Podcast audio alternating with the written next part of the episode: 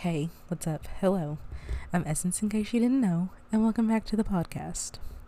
Today, I know that I did like a lighthearted, fun episode last week, but I wanted to do it again um, just because I feel like the topics have been pretty heavy recently, and I have some really heavy topics coming up in April. Um, so, the day that this goes up should be the Thursday before Easter, and it's just been a rough week for my family. One of my family members was in a really bad accident and they've been in ICU and a lot of other things. Um, and school's been kind of crazy and just a whole lot has been going on. So I figured that this week I would just chill, talk about something I love, and have a good time. And that is reading. So if you guys watch my YouTube channel, you know, or just from a real goal getter, you know that one of my goals this year was to read 30 books. And the way that January was going, I thought I would be done by now, but February threw me for a loop and March threw me on the ground. Um, but since we are one fourth, three, six, nine, twelve, one fourth of the way through the year, um, I wanted to give you my top three and my bottom three from the list of books that I've read. Um, yeah, so that's what I'm going to do. I'm going to give you the top three books that I really liked and recommend, and the top three books that either weren't really my favorite, I wouldn't read again, or I just generally don't recommend. But if you want a full review, um, in depth of every book that I've read so far this year. I do post once a month, um, so monthly, book reviews on my YouTube channel. Um, I have a new one that should go up the Friday after this is posted. Um, so not to, not tomorrow, but the next Friday, the Friday after Easter. Um, yeah. Also, I just want to give a heads up that next week's episode is going to be a bit heavier. Um, and it involves some trigger warnings. So if you are someone who tunes in every week, maybe skip next week if you could be affected by any of those things. Okay, let's get into it. Okay, so so far this year, I have read a total of 13 books. I have started and completed 11, and I am reading two at a time right now. Um, and those books are, I'm just going to list them all for you so you know what you can expect on the YouTube channel. I have read Dear Evan, An- Dear, okay, take your time. Dear Evan Hansen, Infinite in Between, Turtles All the Way Down, Eleanor and Park, Money Hungry, begging for change, one of us is lying, we were liars, sorry I missed you, twice in a blue moon, 180 seconds, relationship goals by Pastor Todd, and when we believed in mermaids. So, out of that list, I'm gonna go um, from good to bad. So I'll ping pong. So I'll go one from my top three and then one from my bottom three. But the first one, sorry, all the background noise, getting my notes together my all time favorite book that I have read so far, the one that I would recommend if I had to pick just one book off the entire list, is definitely One of Us is Lying. That book was so good. I'm normally not like a fan of mystery books, like who done it books. Um, I think it's because I was super obsessed with Pretty Little Liars. Um, and it just dragged on and on and on and every and they had so many surprise this is who did it and then who didn't do it moments that it kind of pushed me away from um, the narrative but everyone raved and raved and raved about this book and so I wanted to check it out and I'm so glad that I did for anyone who doesn't know what I'm talking about, One of Us is Lying is a mystery whodunit book that follows the lives of four, if I'm not mistaken, mistaken, no, five, four or five high school teenagers that go into detention. Five of them go into detention or six. Five or six of them go into detention, and while they're in detention, one of them dies. Um, no one knows how. Nothing. No one saw anything happen. Um, and they think that he just, you know, has an allergic reaction to something. Come to find out, someone poisoned him, and everyone that was in detention that day is now a suspect. And so the book just follows each of their narratives. So it's a split narrative book. It follows each of their narratives individually. You get bits and pieces, and there's secrets that come out, and lies are told, and lives are affected. Um, but the ending, I, while I was reading the book, I would like talk to my younger brother about it. And I'd be like, listen to this. Don't you definitely think that he's the one who did it? Or and, the, and then a day later, I'd be like, oh my God, she did it. And then in the end, I'm not going to say who did it. Um, but the ending definitely surprised me. And it wasn't one of those like, this is illogical. It doesn't make sense that this person did it type of things. It was very much a, oh my God, this is unreal type of thing, but could also definitely be plausible. And so, I definitely, definitely recommend reading it. There is a sequel called One of Us is Next that follows not exactly the same storyline, but it follows more closely the life of the younger sister of one of the main characters from the first book. And it focuses on the sister and her friends with like glimpses of the original characters. Um, it is on my list to be read, um, but I have a lot of books that I have to get through, and it was added to the list after I read the first one, so it's kind of pushed towards the bottom. Um, but I'm definitely going to get to it soon. I've heard that it's not as good as One of Us is Lying. I just dropped my mic on my face. If you guys heard that, so sorry. But I could edit that out, but that just goes against everything I've always said of this is not super edited. So I'm just going to leave it in.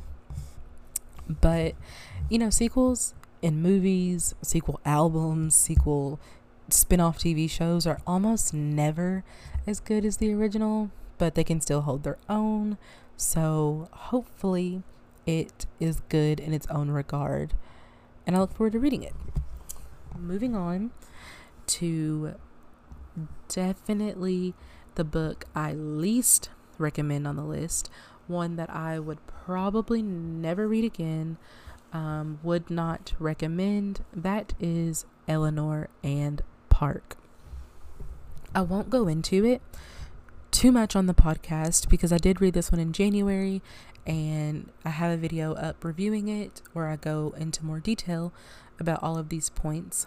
But I do fully believe that the book is it has a lot of strong racial tones and the author does a very subpar job of depicting not only the Asian community but also the black community in a light that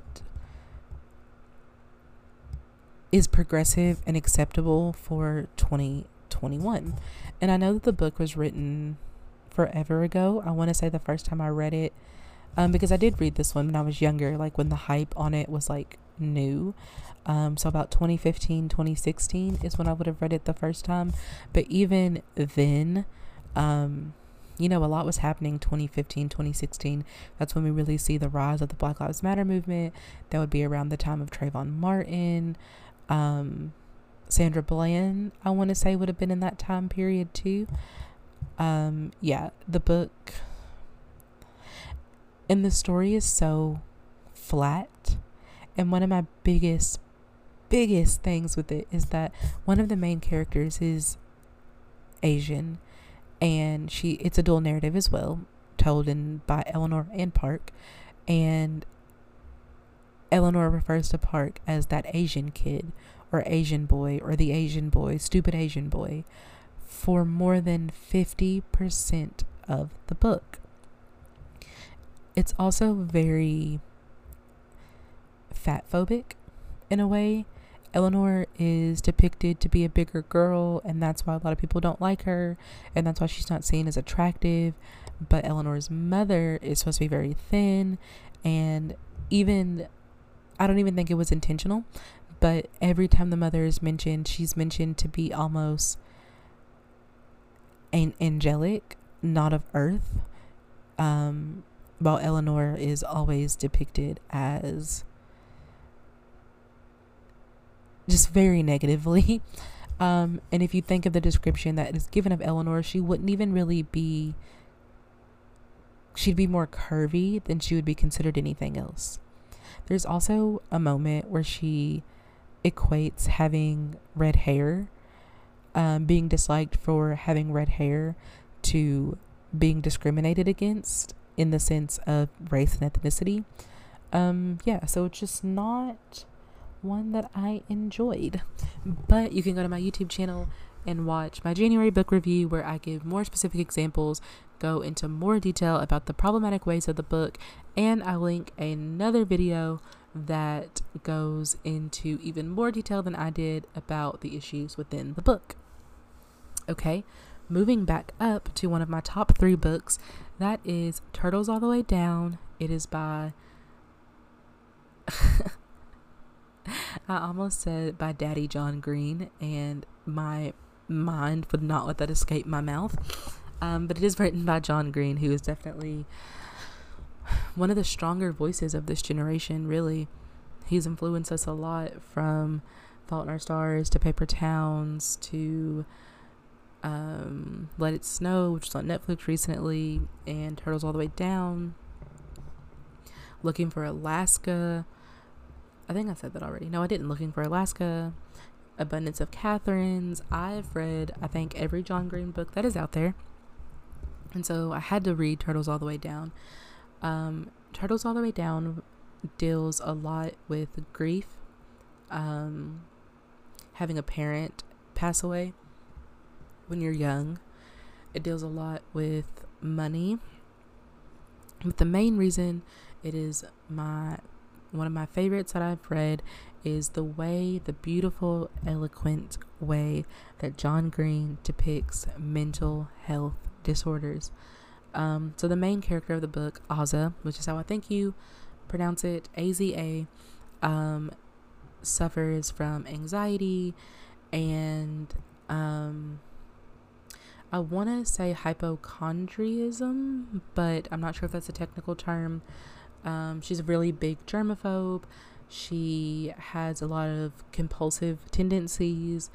Um, and throughout the book, John, Mr. Green, John Green does, the author, does a really good job of not depicting her as broken or crazy or needing to be fixed.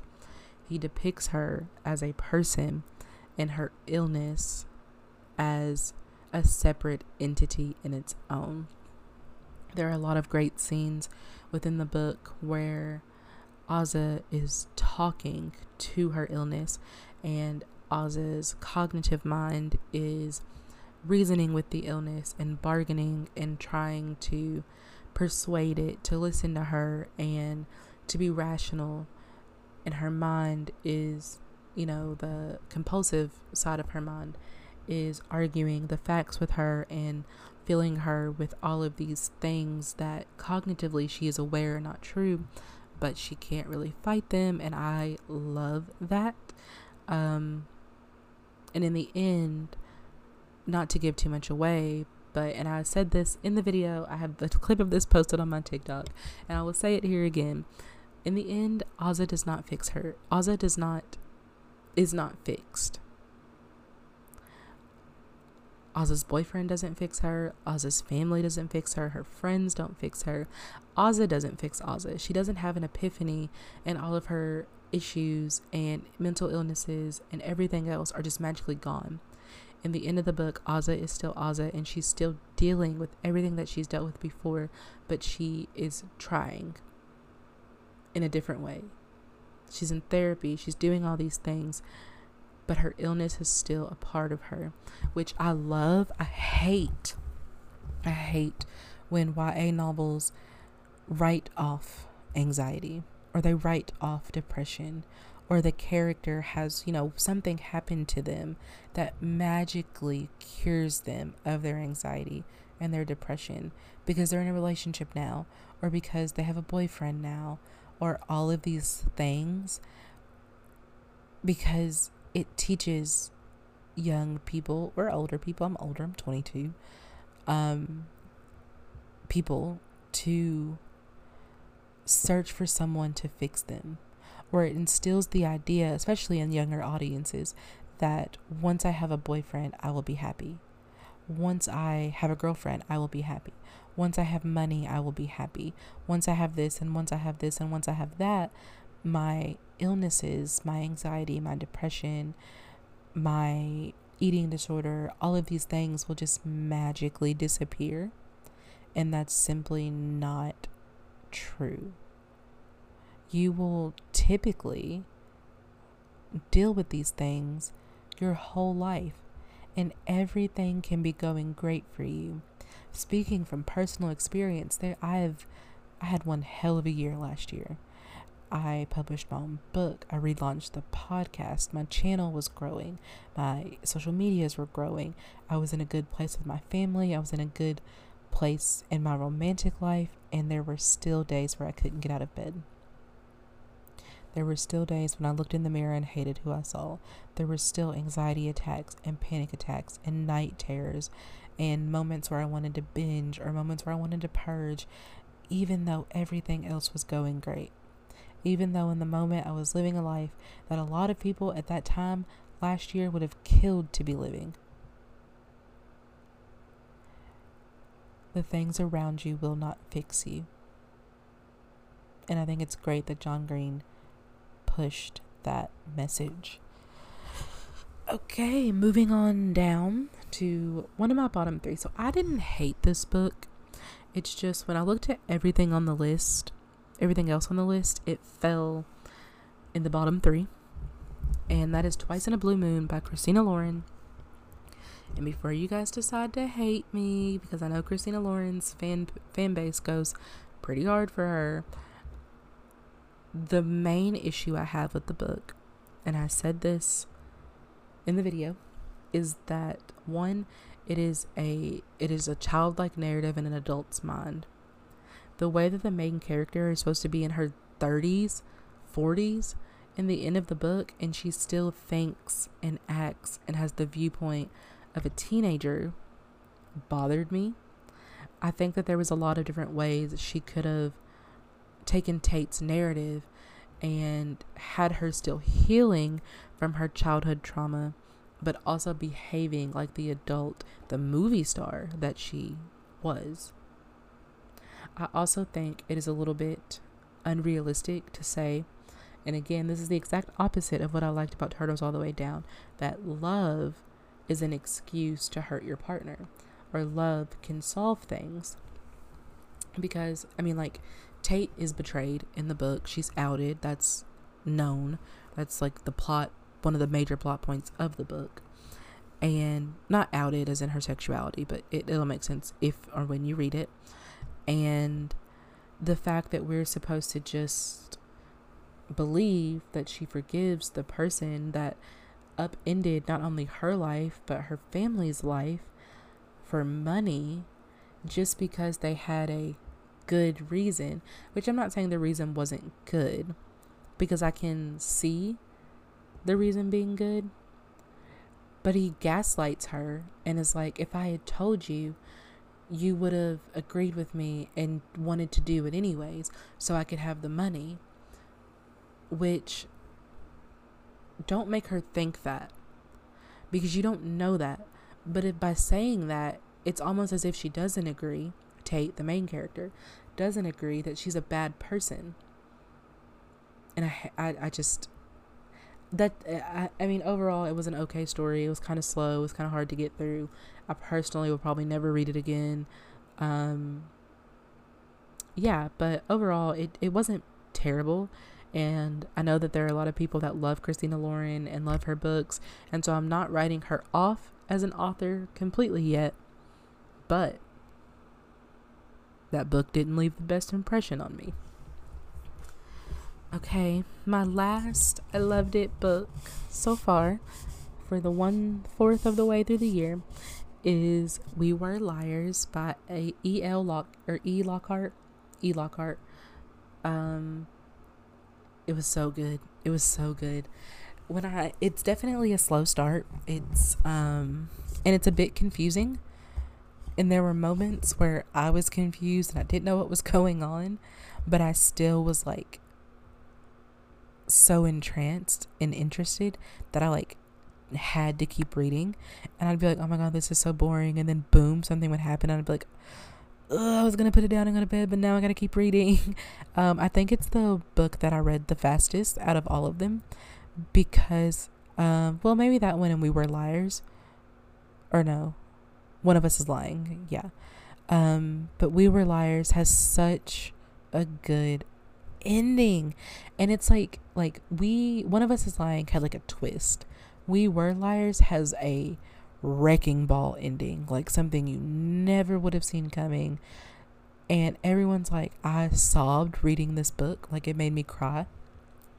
That's what all the tiktok crowd was saying and that's what made me read it. Um, and like halfway through i was like i don't understand because the book is divided into three parts. So after i read the first part i was like why is this emotional? Like I don't get it. They're just like some kids. like there's some cousins on a island. And then in the second part, I was like, what the what the heck is going on? Like I don't get it. I'm confused. Why is everyone acting weird? Why is everyone being weird? Why is she fainting all the time? like what is going on? And then in the third and like final part, I was like reading a mile a minute and I was like, oh my God, no way. What? Like, how did I not realize this? How did I not put two and two together? Oh my God, this should be a movie. This would be a great movie. that was me. Like, the whole time I was reading the last part, I was like, this should be a movie. This would be a great movie. I'm so glad I read it. But this would be a great movie. Because, you know, when you read something, you get to kind of depict the characters in your mind the way that you want them to look, and the way that the island looks, and the way the houses look and just all of that is very much in my mind. And as soon as it comes to screen, it's a little different. And I think my biggest example of that was definitely no, I was going to say with um, Paper Towns, but it's definitely with Looking for Alaska. The way that I envisioned the Looking for Alaska cast characters compared to how they look in the Hulu version, that ain't it, Chief. Um, mostly because they look significantly younger than I thought they would. Whereas in um, Paper Towns, they look significantly older. Like it's freaking Cara Delevingne, and and this is off topic from the book, but freaking Nat Wolff, like from the Naked Brothers band, when that movie came out, and yes, I saw that it was him. I was like, why is that name so familiar? And then I like looked it up, and I was like, from the Naked Brothers band.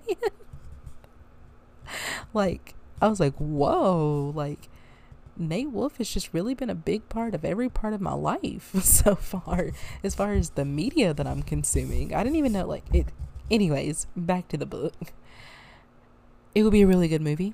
And if anything off this list should be turned into a movie, I think it's this one. I think it'd be a. But they would ruin it if they tried to do like if it if it became a series like a Netflix series or a Hulu series they would ruin it they ruined 13 Reasons Why. So far, I'm not a super big fan of the Babysitters Club. Um, even though I'm way too old to be watching it, but I wasn't too old to be reading it, so whatever. Um, they ruined Looking for Alaska for me. All of those were ruined. So unless it's going to be a movie and not something that they make a series and they have to keep making it and keep making it and like straying from the source material, then I think it'd be really good. I didn't even really say what it's about. It's about this. I just went on this tangent. It's about this family, um, this wealthy like family in like upper America. Like, what is that? Like New England area, like New York, New Jersey ish area. And they have this island that they go to, and they spend the whole summer on this island. And it's like the parent, the mom, the grandparents, and they had three or four daughters, and then like she's the oldest granddaughter, so there's like these expectations of her, and then they go, and then the next summer, and then she gets sick, and there's a fire or a bonfire, and she just remembers being sick. And then she can't go back the next summer. She's not allowed to. And she's like writing her cousins, and they're not responding, and like all this other stuff. And then she's finally allowed to come the summer after that. And things are weird and the family's being weird and everyone's being weird. Um, yeah. And then, you know, boom, surprise ending. But it was really good. And now moving on to the last book um, in my bottom three, I definitely started with the book that I disliked the most. Also, tangent, but building off of what I just said. Um, Eleanor and Park is supposed to be make, be coming into. Wait. Eleanor and Park is supposed to be. be what? Eleanor and Park is supposedly being turned into a movie sometime this year. Had to slow it down and get it out. I probably won't be tuning in, but if you guys tune in, let me know if they fixed it. Probably not, from what I've heard so far about the way it's being done. But yeah, moving on to the last book. It's Infinite in Between. It is very comparable to One of Us is Lying. Um, it's a dual narrative about the same amount of characters. They're all in high school, but it's really more so bubblegum fluff to me.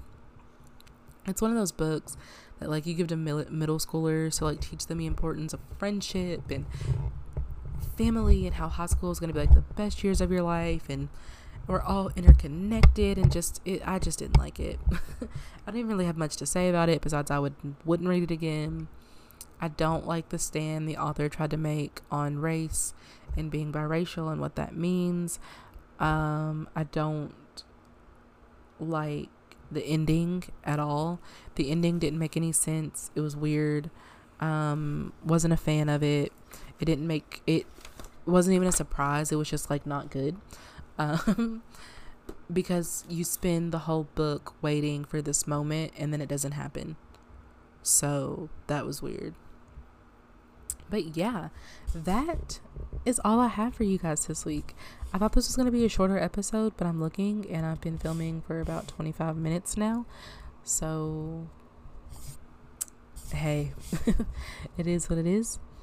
Um, you guys can keep up with me on my other social media platforms. I am two underscores essence with an extra e on the end on both Instagram and TikTok. I am Essence Loves You on Snapchat, and I am on YouTube under the same name as my podcast, Diary of a 20 something.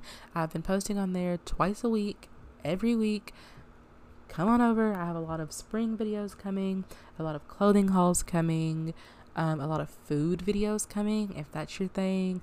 I've been posting routine videos. I talked on here um, in an episode recently about my date night with myself routine and I just posted a video where I go into detail about what that routine looks like if you want to go check it out. I also just posted a morning routine um, and I have some orders coming from like Pretty Little Things, Shein, from Boohoo, from Fashion Nova. It's a good time over there. Come check me out. Check me out on Instagram. I've been a lot more active on there and more active on TikTok. Just come hang out with me on my other social media platforms. All right. As always, I love you guys, and I will see you next week.